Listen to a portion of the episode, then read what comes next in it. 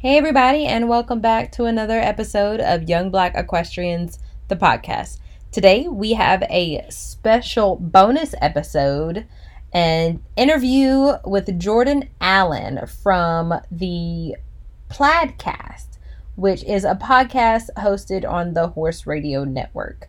We were sent or contacted by some members of the Plaidcast, and they wanted to share the interview with Jordan Allen with us and we will be hopefully featured on their podcast in the future. So, this episode is an interview by Tanya Johnson with Jordan Allen, an amazing working student and hunter. I'm pretty sure she's a hunter.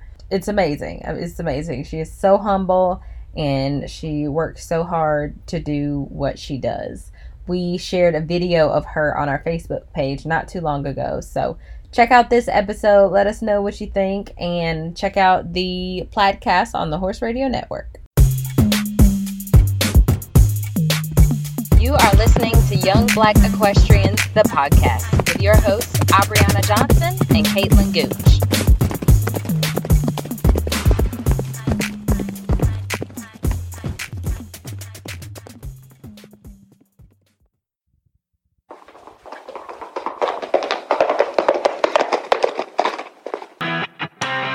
This is the Horse Radio Network. This is episode 114 of the podcast, brought to you by Summit Joint Performance, Vitalize, Sales Paddock, AIG, Springtime Supplements, and BetterHelp. I'm Tonya Johnston, mental skills coach, and this is Inside Your Ride. Today, I'm excited to welcome top junior rider Jordan Allen. Jordan is a working student for Ashland Farms and was third in last week's $100,000 WCHR Palm Beach Hunter Spectacular. Hi, Jordan. Thank you so much for joining me today on the show. Hi, absolutely. Thank you for having me. I appreciate you taking the time, and it's fantastic to speak with you. And I'm really excited to hear about your experiences, especially congratulations on your WCHR Spectacular oh, and oh, how, how what great it was. Night. Oh my thank gosh! You. Yeah, you were so, such so, a good boy. Yeah, and I and I think I read that that was your first night class. Yes, well, one of my first. I think Finally before I've done a class that ran super late, so it felt like one. But that was my first real night class, and for sure my first time doing the hunter spectacular down here. Right. Oh, that's so great. I'm so happy for you. How exciting! And I just Thank know that that you've worked really hard as I've as I've sort of gotten to know and read up on you a bit of how long you've been in the sport and how hard you work at it and and maybe you could sort of take us through sort of just your sort of riding history and when you started and I know you're a working student now and you know have worked really hard to get where you are maybe you could share with us sort of what it took to kind of go each step up the ladder a little bit. Oh, thank you so much. Well, first, it means so much. I started riding when I was seven years old. My mom took me out to a farm near our house, and I took my first lesson on a pony for my birthday, and I fell in love ever since.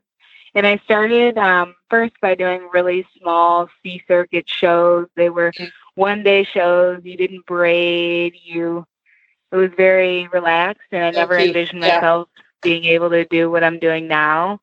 Um, and really each year I just saw um, how much more I wanted it. And I had always been so fond of reading and watching videos of all the best in the sport.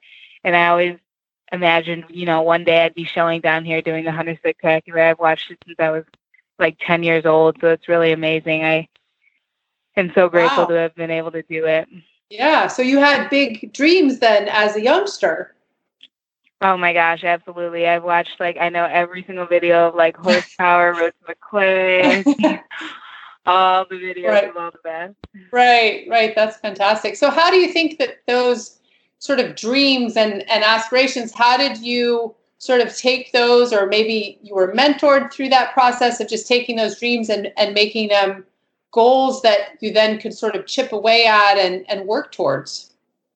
Yeah, absolutely. Well, I first think that I just I always make a goal. I make weekly goals every week, depending on who I'm showing, what I'm showing in. And even when I was younger, I always had so much support, not just financially, but um, emotionally with my parents and my trainers. And I really don't think I'd be here if it weren't for my friends and my family and all the professionals.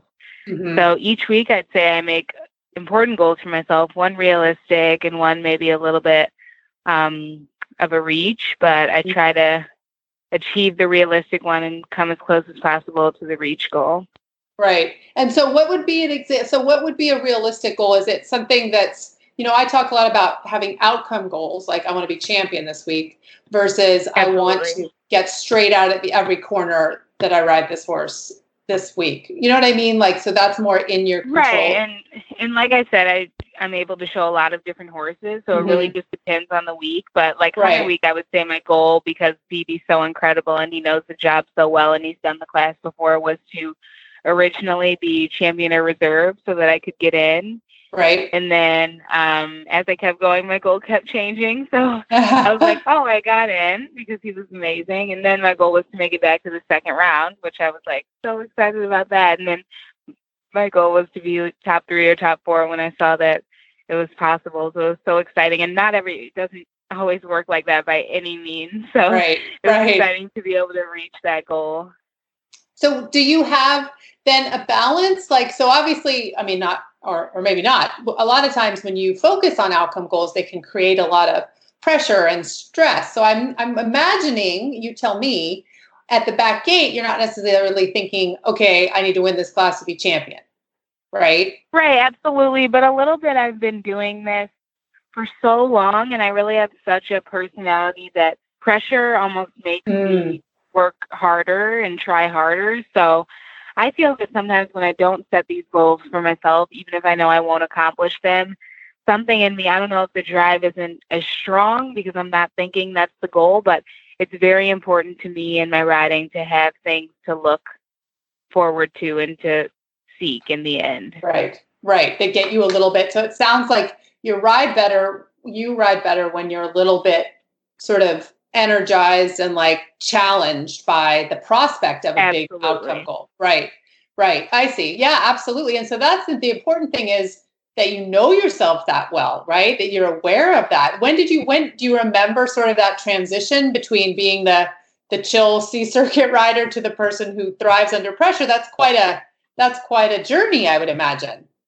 Oh yes, I remember it like the back of my hand. It was probably 2000, mm, I would say 13 or 14, and it was one of my first years down here in Wellington. And in the Michigan circuit, I went to all of those shows, and they were um, A shows, but I was pretty competitive. I would say I was always one of the top in the classes. I had um, one of the best horses, and coming down here was the biggest um, mm reality right check. Yeah. They came down kind of with the same anticipation to be, you know, top four in most of the classes, and it was a quick, you know, right. courses are harder, the riders are better, the horses are nicer. It was, oh my gosh, I had to change my whole mindset and change my mm. work ethic. Right. So you changed your work ethic and and worked harder and realized well, then maybe it was more naturally sort of challenging in a way of getting you even more kind of dialed in, it would sound. Oh, absolutely. And my goals aren't even every week so much a ribbon per se, mm-hmm. um, but it's just it's small things like even you said straightness or mm-hmm. I have things I need to work on position wise. Oh my gosh, immensely. I think I could set my position up so each week I work on you know riding a certain number of horses without stirrups or uh-huh. um, so that's that's more my goal lately. It's been not so much ribbon wise, but right. um, more pinpoint focused on my right. position. Right, right, on your position exactly. And then and then do you give yourself feedback on that when you watch your videos? Like do you look oh and say, gosh, Wow, yeah. Yes. The videos are so important to watch and honestly the bad ones more than the good. It's nice mm. to watch the good videos and see everything come together, but I think it's more important to watch the bad ones and try not mm. to make same mistake too mm-hmm. many times because mm-hmm. it's obviously hard. A lot of riding, especially having done it this long, comes naturally. So a lot of my bad habits are natural, and it's really hard to break them. And right. so that's what I'm working on most now. Like I said, with position, is breaking some of those bad habits. Mm-hmm. And how do you? I know a lot of people struggle when they watch the videos of their not so good rounds when they end up just beating up on themselves instead of taking it as a learning. How do you translate? Maybe any disappointment you have or frustration and make sure that it's that you're using it productively. Yeah, that's absolutely the hardest. But like I said, I just think it works into hard work. And every mm-hmm. single time I have watched the video and seen what I need to do, it just I try and engrave it in my mind for the next time I ride to focus mm-hmm. on that. Even if that's my only goal for the whole time I'm riding that horse, it's got to be to focus on what I struggle with, which I struggle. I mean, I'm making it sound like I don't still have these problems. I struggle every day with it. but yeah, you can't beat up on yourself too much. I mean, that's the sport. If we were all perfect, there would be no competition. Mm-hmm. Right, absolutely, and it would be kind of boring. I think. Yeah, right. right. It wouldn't be as exciting when you get that that sensation and that satisfaction of improving and doing something better than you did last week. That's really exciting and rewarding. So I, I oh absolutely oh agree. Absolutely. Yeah. What What is your preparation routine like? You know, mentally, what do you do for yourself as far as do you have anything you know that gets you focused do you visualize is are there things that stand out to you that are important so like i said since i'm um, able to ride different horses if i'm showing a horse that i haven't ridden much before i like to watch videos of the horse even if it's not with me on it i've always watched i love to watch videos of the rounds when i go home mm-hmm. so i'll have watched the horse and know how they go a little bit um, I try not to get too nervous, but if I do, I like to listen to music a lot in the morning, which is hard. But even when we hack in the rings in the morning, it really calms me down to listen to music. I try to have like a granola bar in the morning because if I don't eat, I'll, I won't be strong enough. So right. I have a couple morning rituals, but I try to just focus on the task and mm-hmm. um, I talk to my mom every single morning. I like couldn't go through a day without talking to my mom. Oh, that's nice. And is she super supportive and and just encouraging? Oh or my gosh, yeah. she's and my dad as well. I have like the greatest parents of all time. It's hard because they can't be down here much. They work a lot, but I mm. talk to my mom twenty times a day, and my best friend Adam as well. I just think it's so important to have friends right. and family in this right. sport. Yes, and and I think that that also is such a great way to keep you grounded and reminding yourself that people love you regardless of how you do on a given day. You know that oh it's not. my gosh, yeah. absolutely. Yeah. Mm-hmm. And like you were just saying, the beating up on yourself. I think it's so important to have these friends and family, and that's why my parents, like I said, are my best friends, and I can always call my mom. But sometimes you need your friends too, like Adam and all my right. friends. It's like you know, your parents that's their job. So hearing it from someone that's not your parents helps too. Especially right. someone who's also doing the sport, you know, like right. had the highs and the lows of this too. So it's important to have people to talk to about it.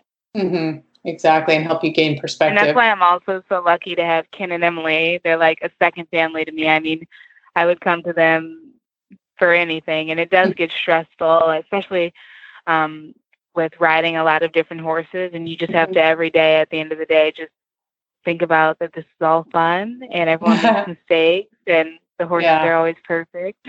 right, right. How well, and speaking of that, the, the the riding the multiple horses, how did that evolve? How did your catch riding skills grow? Did, was that something you were always good at, or do you did you was it? Tell me about the beginning of when you first started getting offered rides. What was that like? Um, I by no means think I was always good at it. I don't even really think I'm good at it now. I just think I'm it's really Ashland and mm. all the people that have given me opportunities to ride so many different horses that it comes luckily more like second nature. I mean, being a working student I'm so lucky to have so many different horses to ride.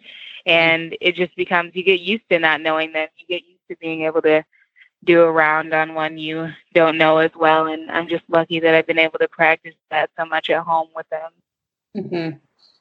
I actually had a listener question for you from Springfield, Massachusetts, and it was sort of about that in the sense that I think this is probably someone who's a junior. And she said, I've, I've just started getting offered some catch rides, and my trainer says I'm riding too tight on them. I'm having trouble because I don't want to let anyone down. I'm so grateful to have the opportunities. How do you handle the pressure of riding for other people when you don't want to mess up? That was her question. Oh my gosh, that's so important. When I first started riding for people, that was a big worry of mine. But you just have to know that if people a- are asking you to ride these horses, it's because they know you're good. They have all mm. the faith in you, and they understand more than anyone that everyone makes mistakes. I mean, like I said, Saturday night was such a highlight for me that I've had so many more bad days than I've had good days like that. And everyone makes mistakes. I mean, that's what the sport is. Like we said, it wouldn't be this if we didn't. So you just have to trust yourself. You have to trust your instincts, and you have to Mhm. trust the horses. Your trainer wouldn't have you on a horse that she didn't think was good. So it'll be great.